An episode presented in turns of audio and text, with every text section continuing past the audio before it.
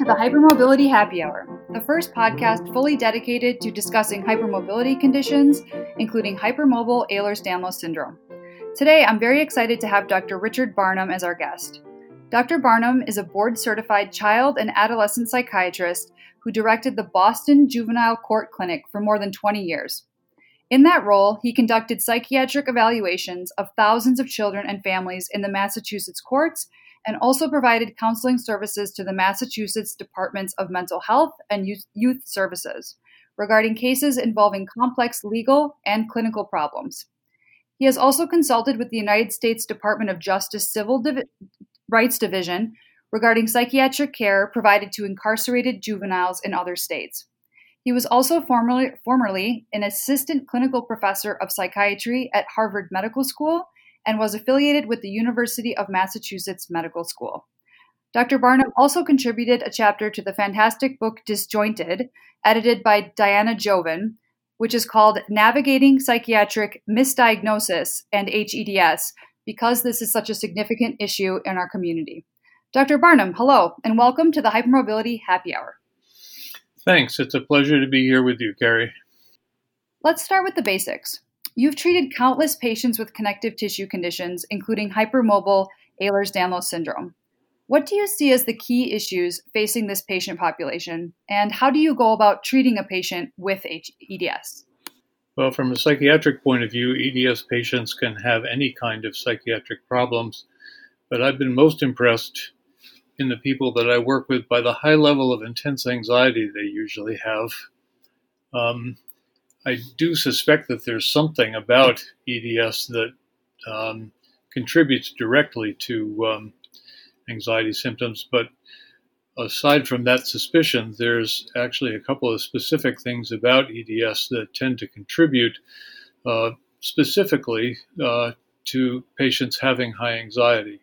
Uh, the first of these is that uh, the dysautonomia that often comes along with EDS um, contributes directly to problems with increased heart rate, shortness of breath, sweating, upset stomach. All of these are commonly experienced as anxiety symptoms, um, and they also contribute to patients' feelings of anxiety because they are sort of um, they generally come out of nowhere and, and make people think, well, why am I feeling this way? It's not comfortable. Um, now, um, the second thing uh, that contributes to high anxiety in EDS patients is, I think, the social challenges that they routinely experience uh, early on in the course of their illness when they feel sick all the time but can't really explain it. And their families and friends tend to discount the problems that they have and often even blame them for making stuff up. Uh, once the physical problems become severe enough to lead the patient to medical attention, uh, the problem gets even worse. Um, and I'm constantly amazed by how traumatizing it is for sick people, especially children, to go to doctors and be disregarded and blamed for exaggerating or making things up. I think these experiences contribute to a very fundamental challenge to an individual's sense of efficacy and personal integrity which then fosters all different kinds of compelling insecurities and anxieties, going way beyond the specific problems of getting appropriate medical care and contributing to really profound problems with um, general overwhelming anxiety. Now, in addition to high levels of anxiety, EDS patients are also prone to depression and demoralization which is associated often with years of unexplained pain and disordered bodily function, as well as with failed and often infuriating encounters with medical providers. Other problems that are common in people with EDS are so called brain fog, excessive fatigue, and problems with attention. I don't really understand very much about how these problems develop, but it's pretty clear that they occur disproportionately in people with EDS and it's likely that they have something to do with the disordered sleep that people with EDS commonly have, which is known as, quote, non restorative sleep, unquote, in which the usual cycles of REM and non REM sleep do not occur. Um, when it comes to treatment psychiatrically for these problems, basically the. The, the, the treatment is basically the same as anyone else. Um, but I think it needs to happen with greater patience and greater breadth of perspective. The usual psychiatric medications often work just as well for those with EDS as they do for those without it, but sometimes they don't. People with EDS seem, in my experience, to be slightly more prone to adverse effects of certain medications given for anxiety and depression, uh, effects such as agitation and emotional instability. It may be that people with EDS are more prone to genetic mutations in how drugs are metabolized, so that some drugs may be preferred and others avoided, or so that adjustments in drug doses are called for.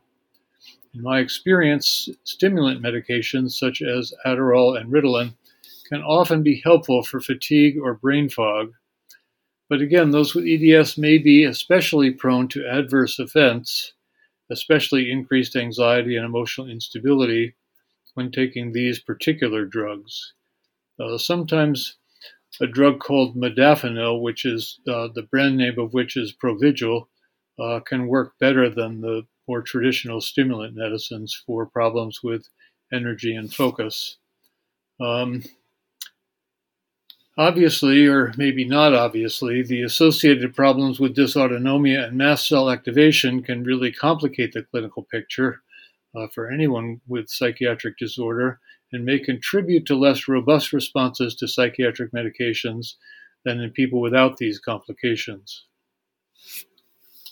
Now, this all has to do with psychiatric medication, but in thinking about psychotherapeutic approaches, I suppose there's some some tendency to try to disentangle psychotherapeutic approaches from pharmacological approaches. Um, but in the practice of psychiatry, where medicine is uh, routinely involved, I don't really think it's possible to disentangle the, the two kinds of treatment. The fundamental principles, which are patience and breadth of perspective, govern every aspect of the therapeutic relationship, whether the active intervention is understood as medication or as some form of psychotherapy.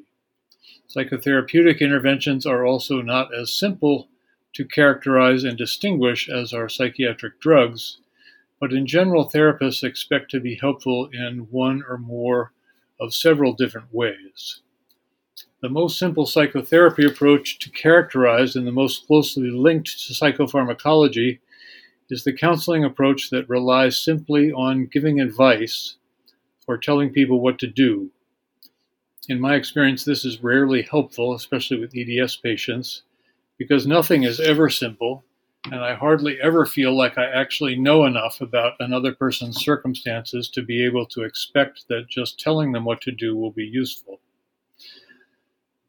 Another active form of talk therapy, though less specifically directive, is known as cognitive behavior therapy, or CBT. In this kind of therapy, the patient and therapist work together to identify behaviors or patterns of thinking that the patient would like to change, and the therapist then suggests replacement behaviors or thoughts and tries to help the patient to remember to use them. This is a very specific kind of psychotherapy, usually calling for specialized training, and I don't do this much either, although sometimes I do, especially when um, working with patients who have obscure medical problems and whose obscure medical problems tend to contribute to problems with anxiety and uh, low confidence and low self esteem. Uh, because with people like this, um, it can be enormously helpful to uh, help the patient to recognize how a particular destructive pattern of thought um, is something that they've uh, developed as a result of misunderstanding their own medical situation and um, tending to blame themselves for it uh, and to become demoralized by it as a result. Um, other kinds of talk therapy that are less well defined um, help the patient to explore aspects of their experience, to identify and become familiar with patterns of thought and feelings, to understand the origins and adaptive functions of those experiences, and to become less confused and overwhelmed by them, more able to pursue their goals without undue interference from their own emotions. In any of these therapeutic activities, I think it's most important for the therapist to listen well to what the patient says and to attend empathically to the emotions that the patient manifests non-verbally.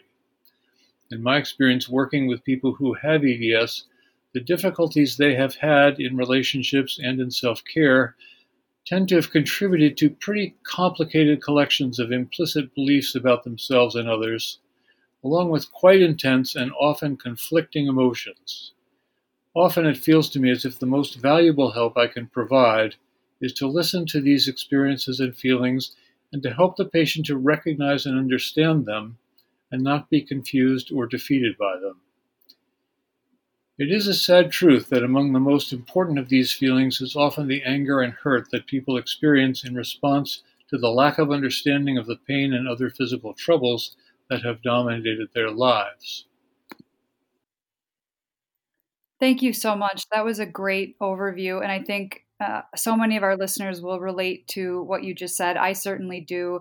And um, it sounds so simple in a way to to listen to patients and um, you know some of the things that you suggest. But I think you're right. A lot of us have not experienced um, healthcare providers or those in our lives who really take the time to listen to us. And um, in my experience, uh, talking to other members of this community and in my own personal experience, um, I've certainly noticed how how hurtful and how impactful it can be when when there's doubt when you're expressing your feelings and and how that leads to a complex um, set of views about oneself that are not necessarily productive. So I, I really think you have um, you really have listened, and that's demonstrable in, in what you've said, and uh, and that's incredibly impressive.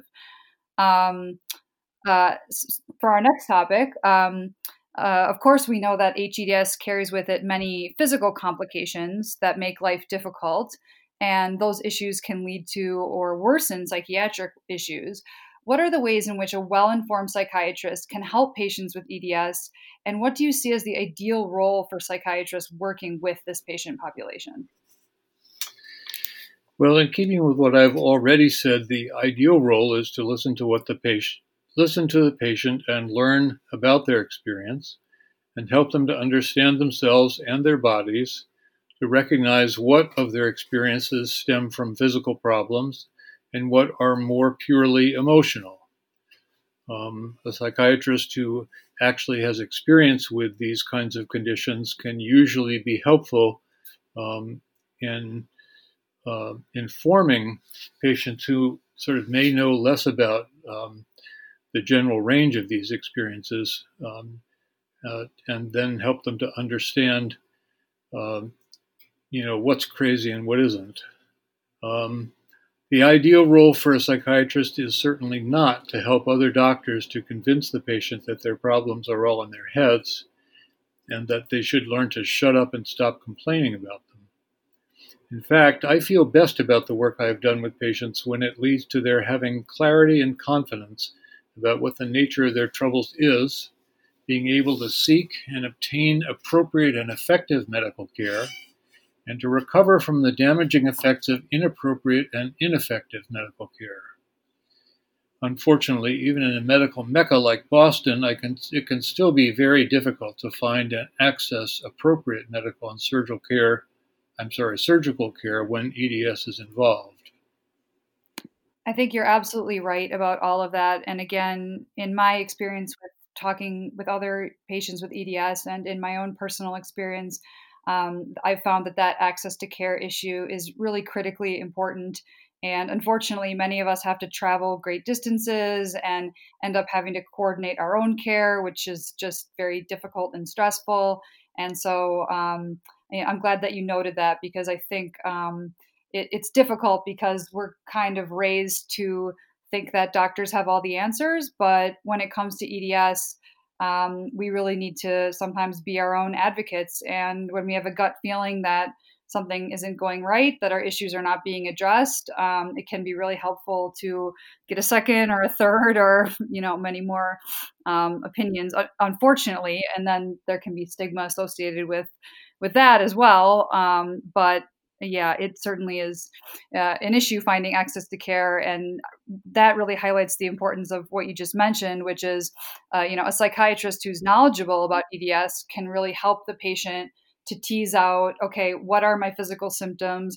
And then what are my you know coping mechanisms and which ones are helpful which ones are not helpful and to empower the patients to to to be able to advocate in a system where patients are kind of expected to kind of go along with um, what what a doctor tells them um, so so thank you so much for that um, summary um, and that's certainly the ideal uh, mm-hmm. when it works that way Mm-hmm. And you've discussed the issue of misdiagnosis in HEDS when it comes to psychiatric conditions at length in the book Disjointed. Um, could you tell us a little bit about why you think this happens so frequently?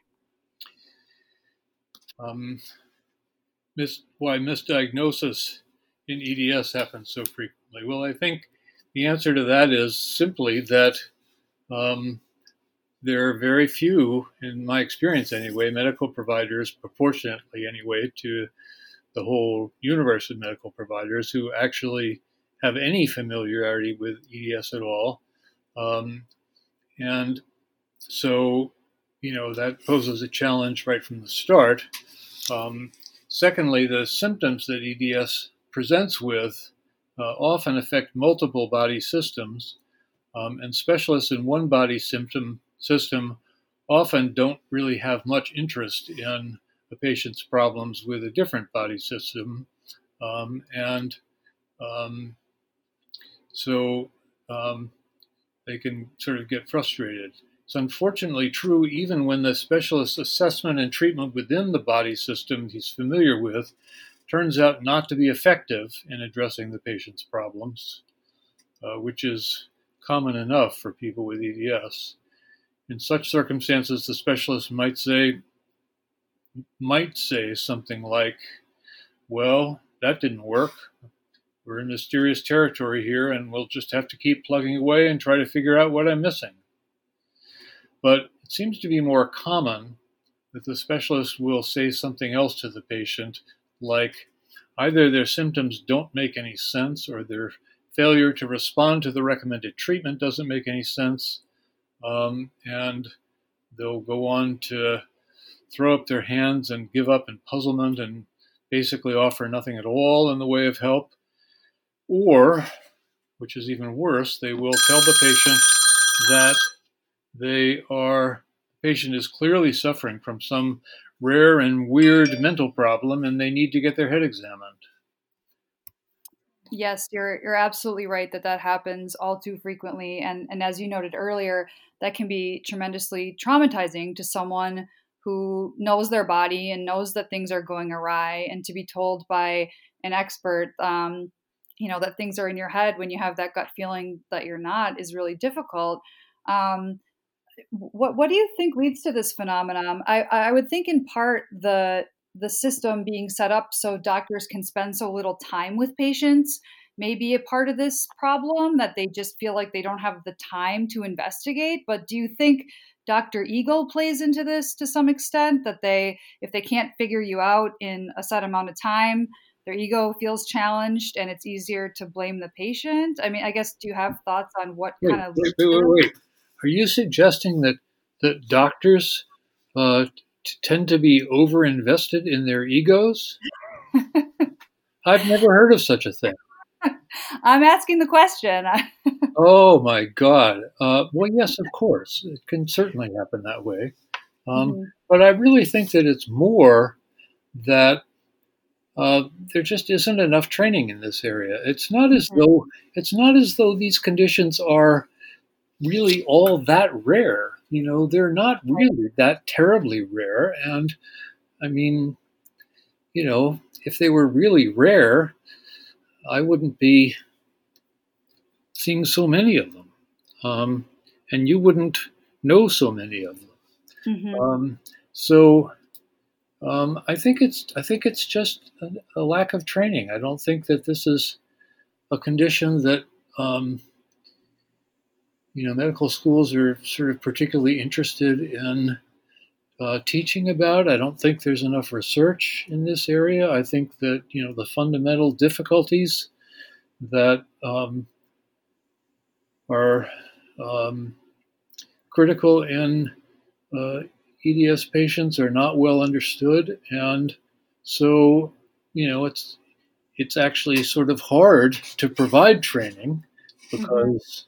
You know the way medicine is now it's supposed to be scientific and evidence based and that means that you know mm-hmm. if you want to sort of get time on the medical school curriculum you have to actually be able to offer um, scientific explanations and things that um, you know are um, are hard facts and and those just are things that um, we don't have that much of uh, in dealing with these kinds of problems. So, um, as a result, um, you know, the doctors who are getting trained are trained in all kinds of other things, and you know, there is a tendency for uh, specialists to um, sort of become uh, disengaged with uh, other specialists and with primary care providers, and um, to sort of become quite preoccupied with uh, the things that they specialize in and that they actually know something about. Um, and so when somebody comes in uh, with a problem that that doesn't really match what they're expecting, it's natural to um, to, and it's something that you know they don't really know how to go about making sense of because they don't know enough about the the world of connective tissue problems. Um, mm-hmm.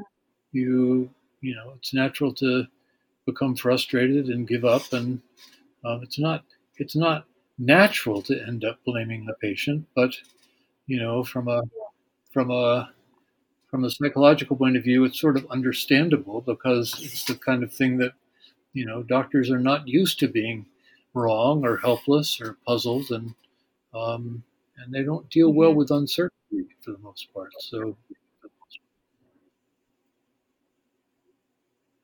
That's a great point. And yeah, it strikes me that, and having known several medical students and doctors personally um, as friends and having discussed this issue with them, it does sort of strike me that there would be value in teaching more, I guess, for lack of a better phrase, bedside manner or more ability to communicate and listen to patients because, at the very least, that listening and validation and having someone feel heard out, even if you know the result is the same, I think um, you know patients walk out of an appointment um, with a very different feeling if they have the sense that the doctor that they're working with um, actually cares and has actively listened to them and not just given up on them. So I mean, maybe that's a a small tweak, but I agree. I think long term we need more research and really a lot more awareness of the systemic nature of this condition. I mean, I can see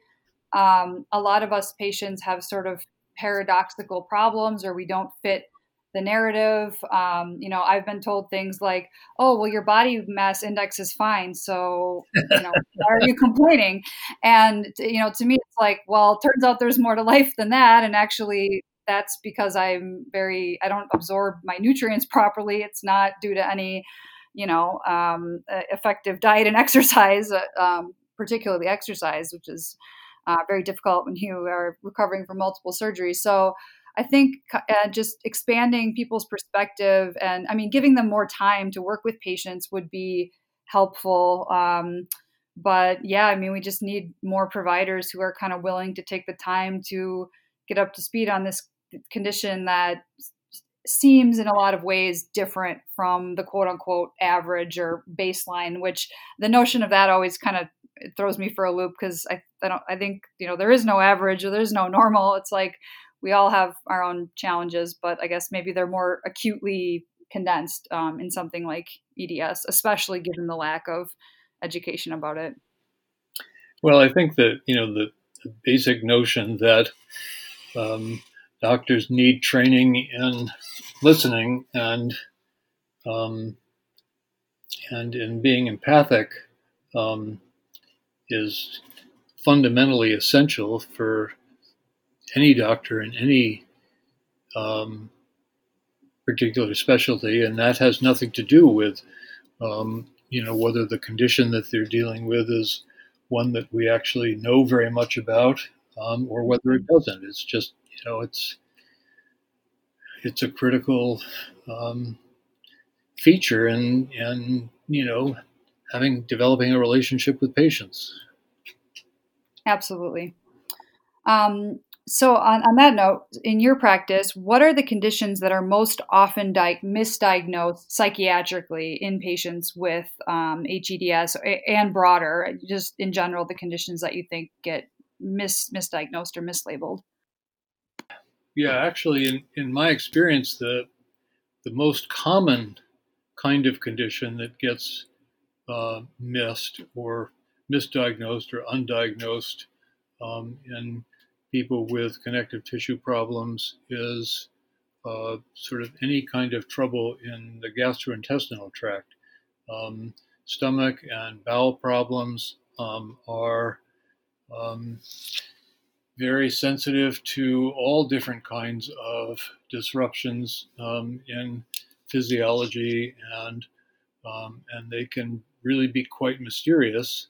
Um, and doctors who specialize in these problems um,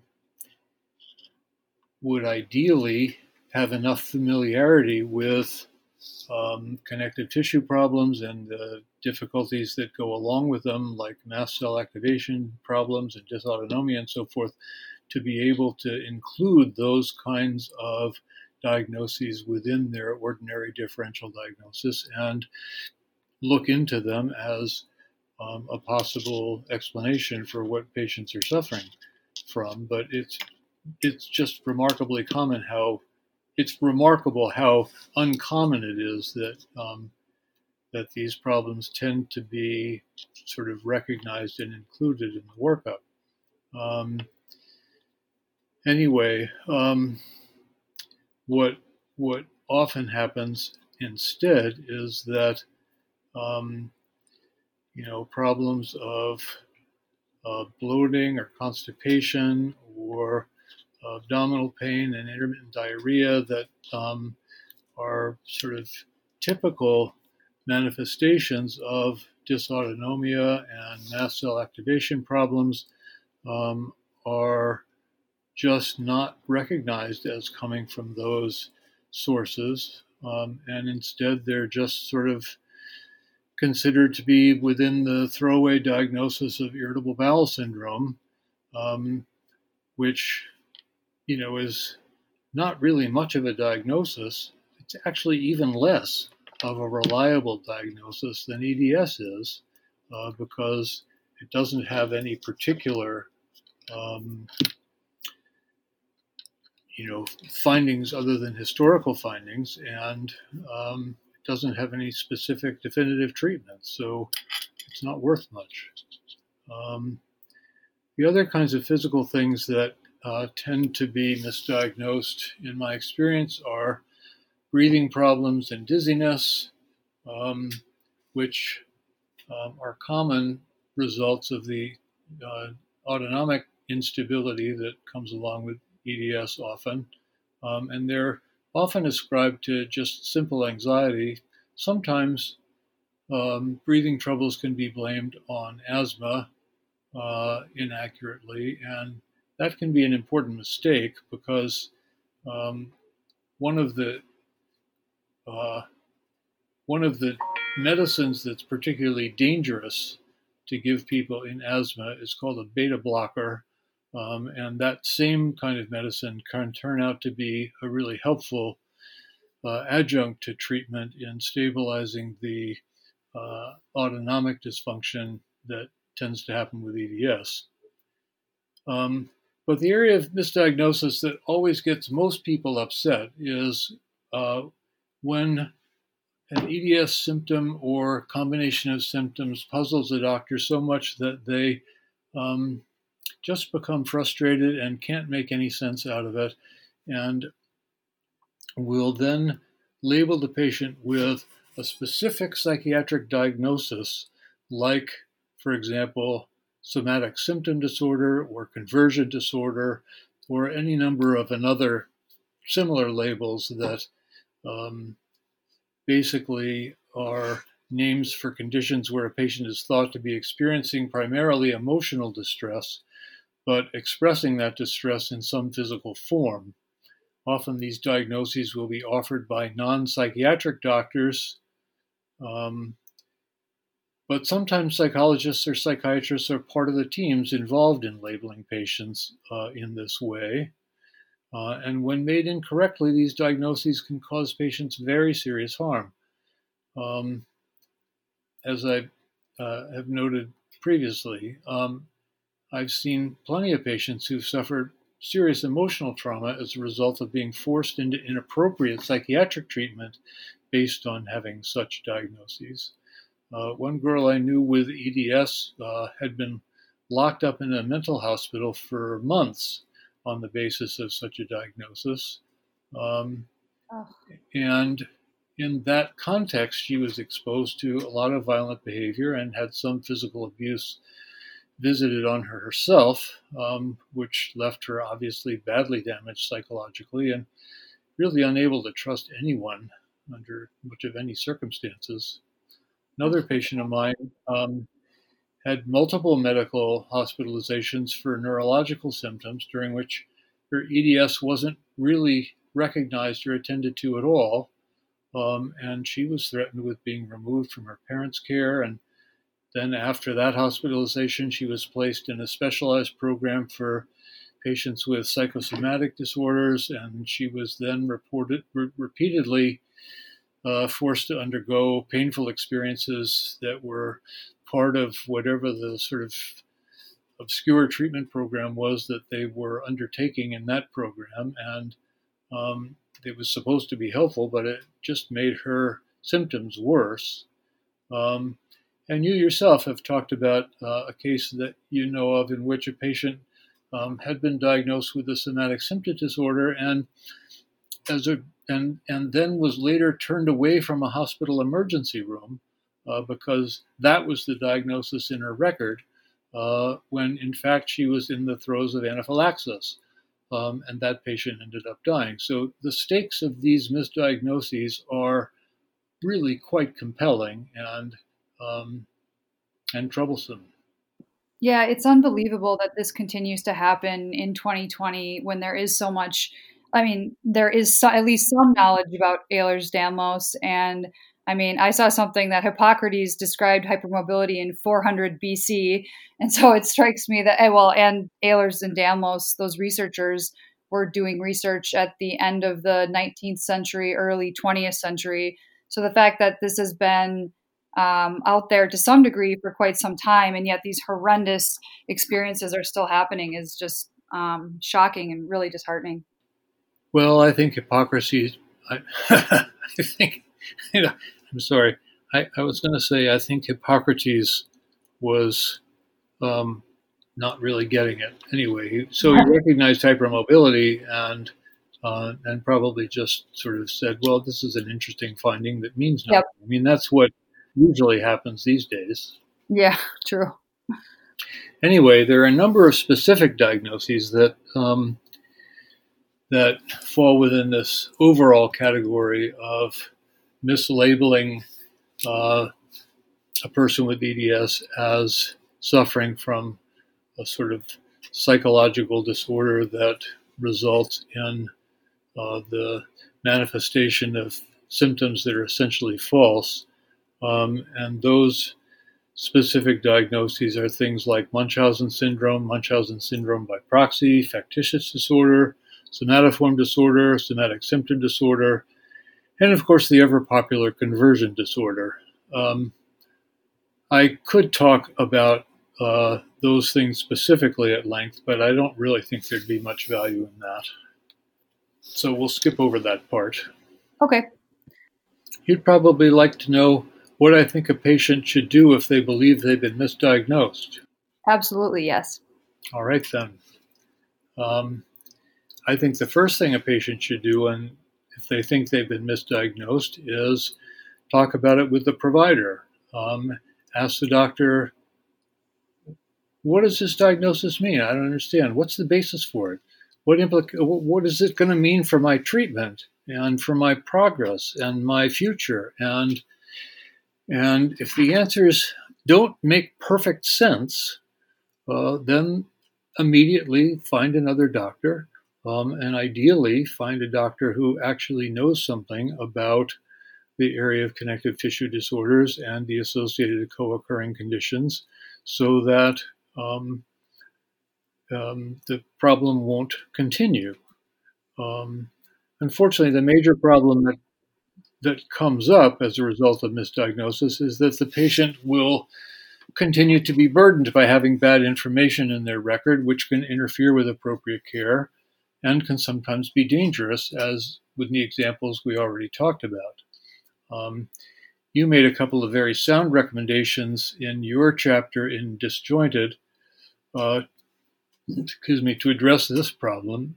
The first was to establish a reliable relationship with a trustworthy and skilled, accessible doctor who knows the right diagnosis and who is confident enough not to be swayed away from it by other doctors' impressions.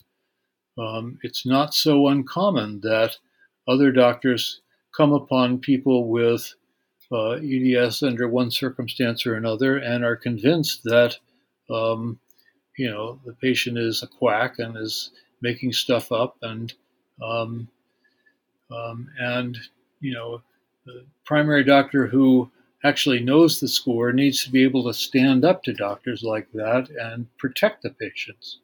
Um, in fact, it occurs to me that the first patient that I ever took on who had EDS, I took on, uh, this was like she was a, an eight or nine year old girl at the time, and I took her on for the express purpose of protecting her from uh, this kind of um, bias and misdiagnosis and altered perception.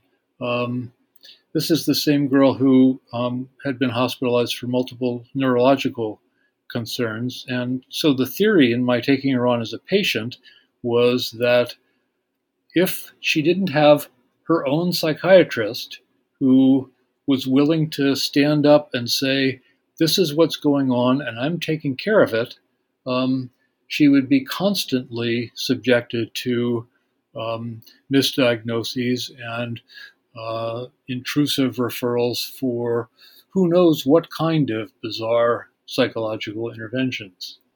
Um, so, anyway, um, the other th- um, thing that you suggested was to collect records of your own diagnosis and treatment that are accurate. Keep at least a representative sample of these with you so that in the event that you are in an accident or otherwise need emergency care, the information will be accessible for those caring for you. Um, now, as I've thought about this, um, it's also occurred to me that there might be a role for a medical alert bracelet in um, helping to protect people in this kind of circumstance.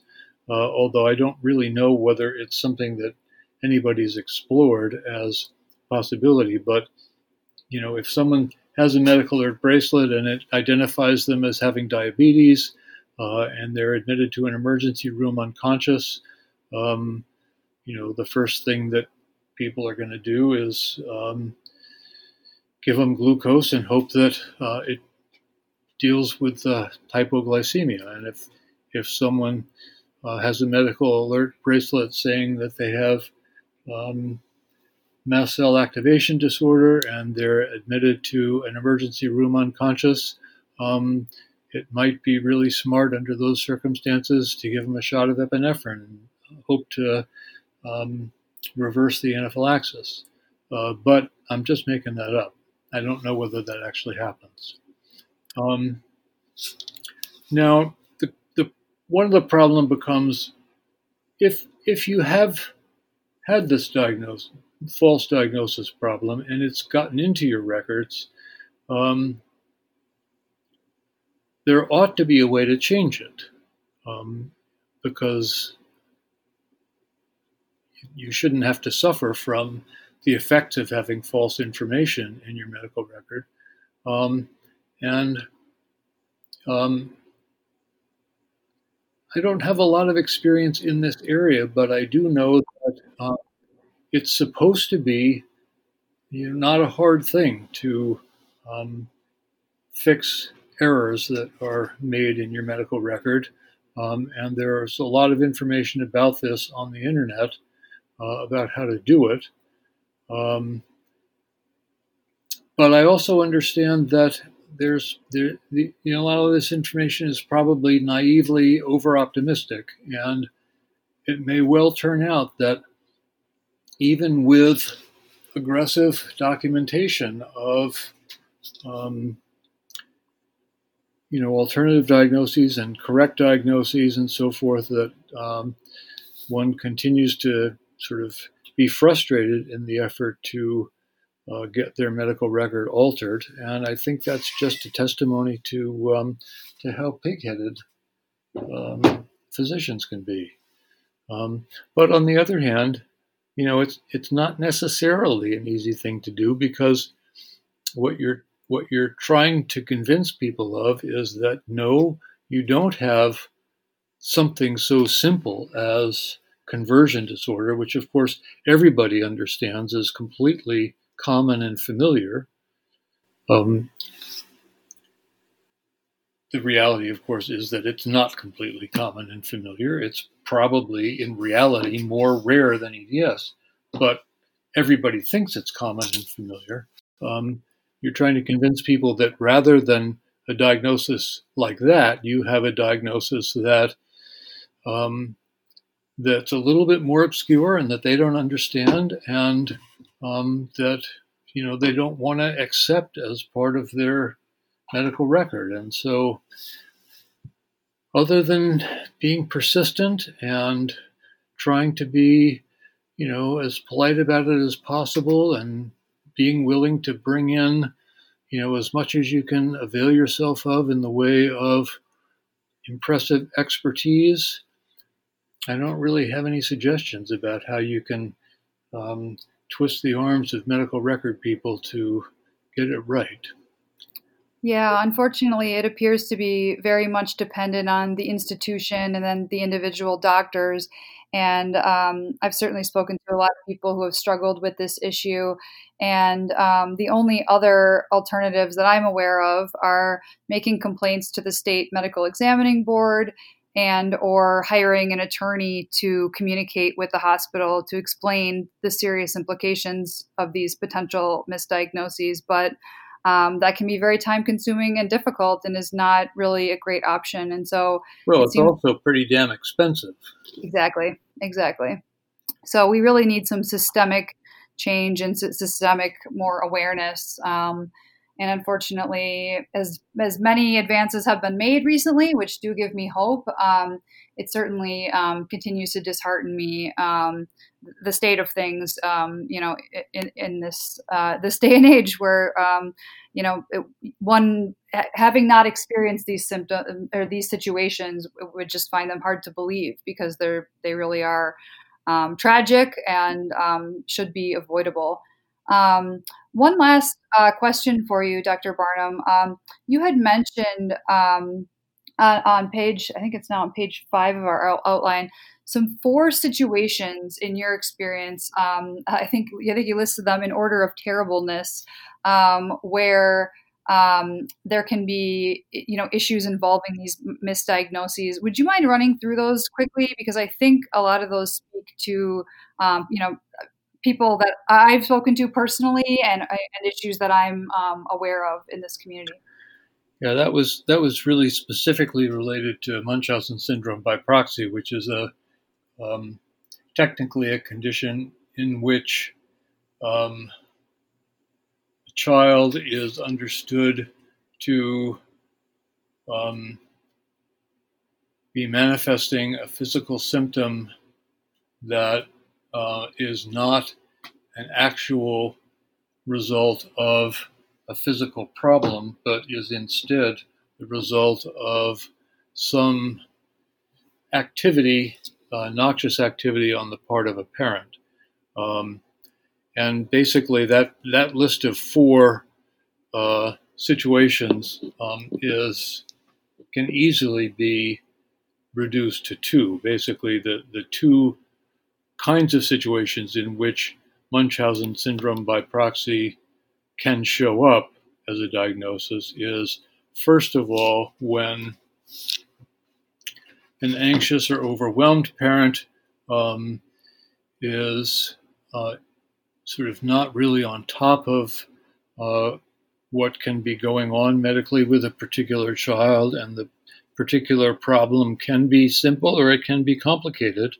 Um, but the patient um, tends to get uh, overwhelmed emotionally and um, is then sort of recognized by providers as being imperfect in some way, and um, and then the um, the child's problem is laid at the feet of the parent's emotional difficulty.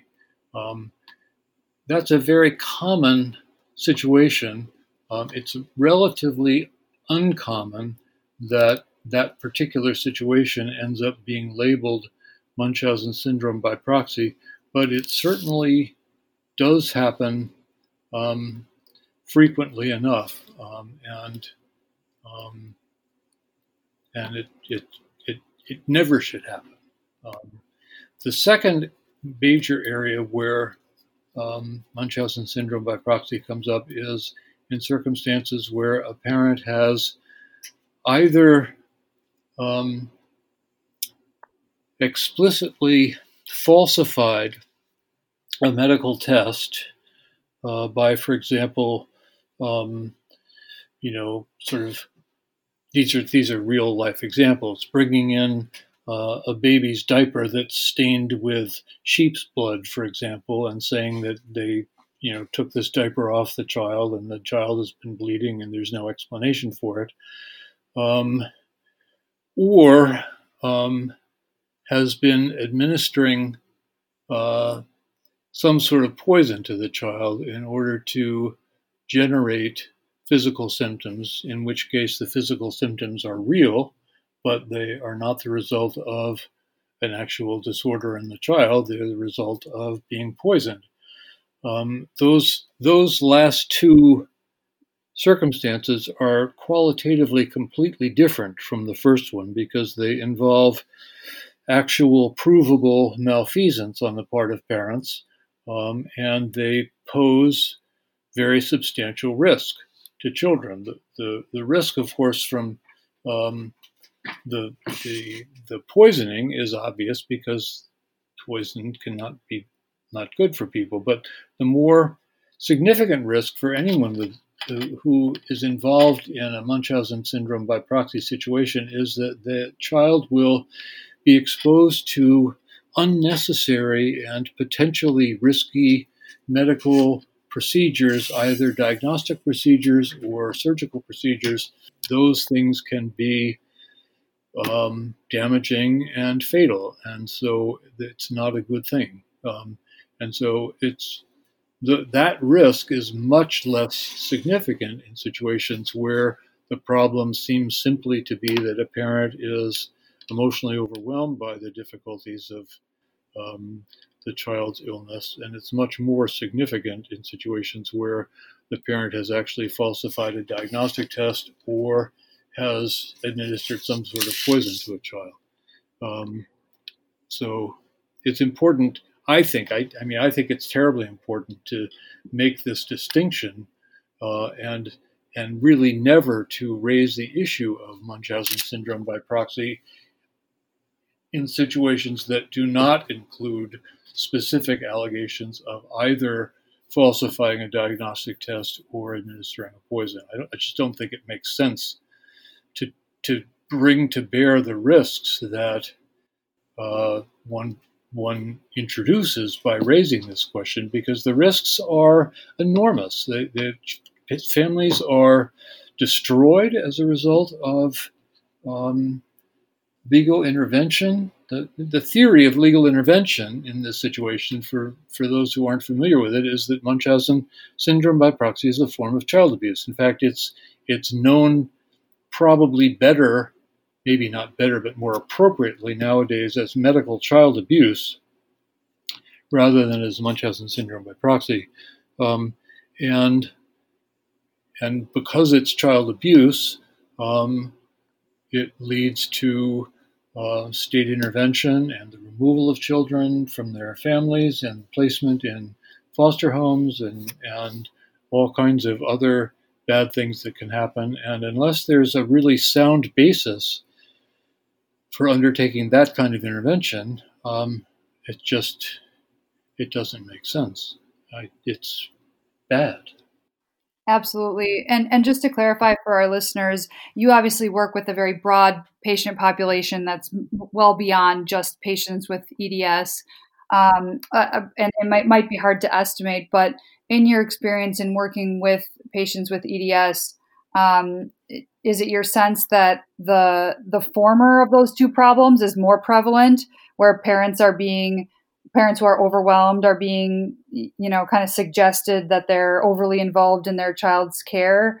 Um, I, I, guess i'm just asking because i've never personally heard of any instances of um, parents with eds um, you know doing those like malicious things you know the the kind of the latter um, topic. No in my experience it's certainly um, i haven't i haven't experienced anything involving patients with eds that involves either falsifying tests or poisoning, but I have, um, you know, been involved with a number of cases where um, either EDS or some similar obscure uh, disabling physical problem was um, leading to significant difficulty uh, with a child's uh, functioning, um, not being able to attend school, um, not responding appropriately to medical care, uh, and as a result, the child then being reported to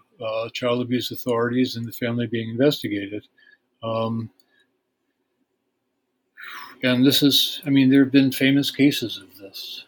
Um, there was a there was a wildly famous case of a um, a child who had mitochondrial disorder um, five or six years ago in Boston who was um,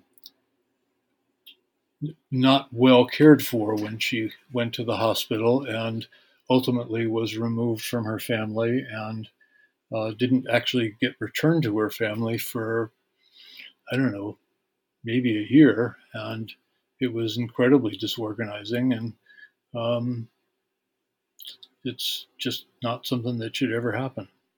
Yeah, that's just awful. Yeah. Um, well, uh, yes, uh, it's just it's heartbreaking to hear of those stories. And again, you know, I very much hope that um, the awareness be- being brought to these issues, like the book Disjointed, um, you know, in which you contributed such a useful chapter. Uh, I, again, I'll put in my last plug for that um, to say go check out the book and particularly Dr. Barnum's um, chapter because it provides such great advice on the ideal therapeutic relationship with um, a, a, psychi- a, a, psychiatric specialist and then where things can go wrong and how to you know potentially correct those things.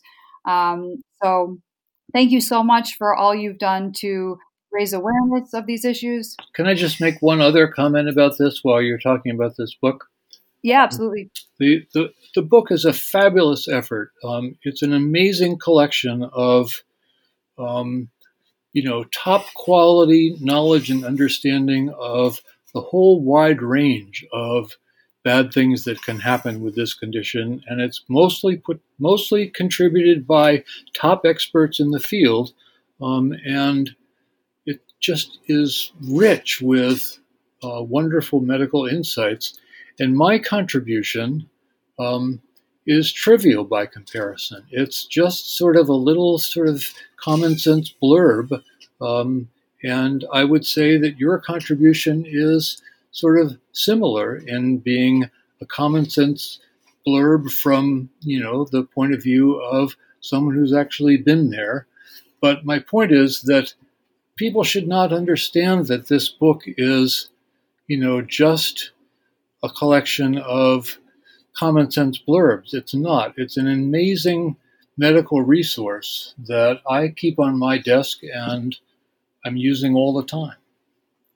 Absolutely. And thanks for pointing that out. Yes, it's incredibly rich and really detailed. And Diana Jovin did just a fantastic job of working with so many busy specialists to give a really round perspective um, to the diagnosis and treatment of this condition. It's a really groundbreaking work, and um, it gives me hope that um, it'll hopefully get out there to more and more doctors or medical students or even just patients to be empowered to have that knowledge for themselves.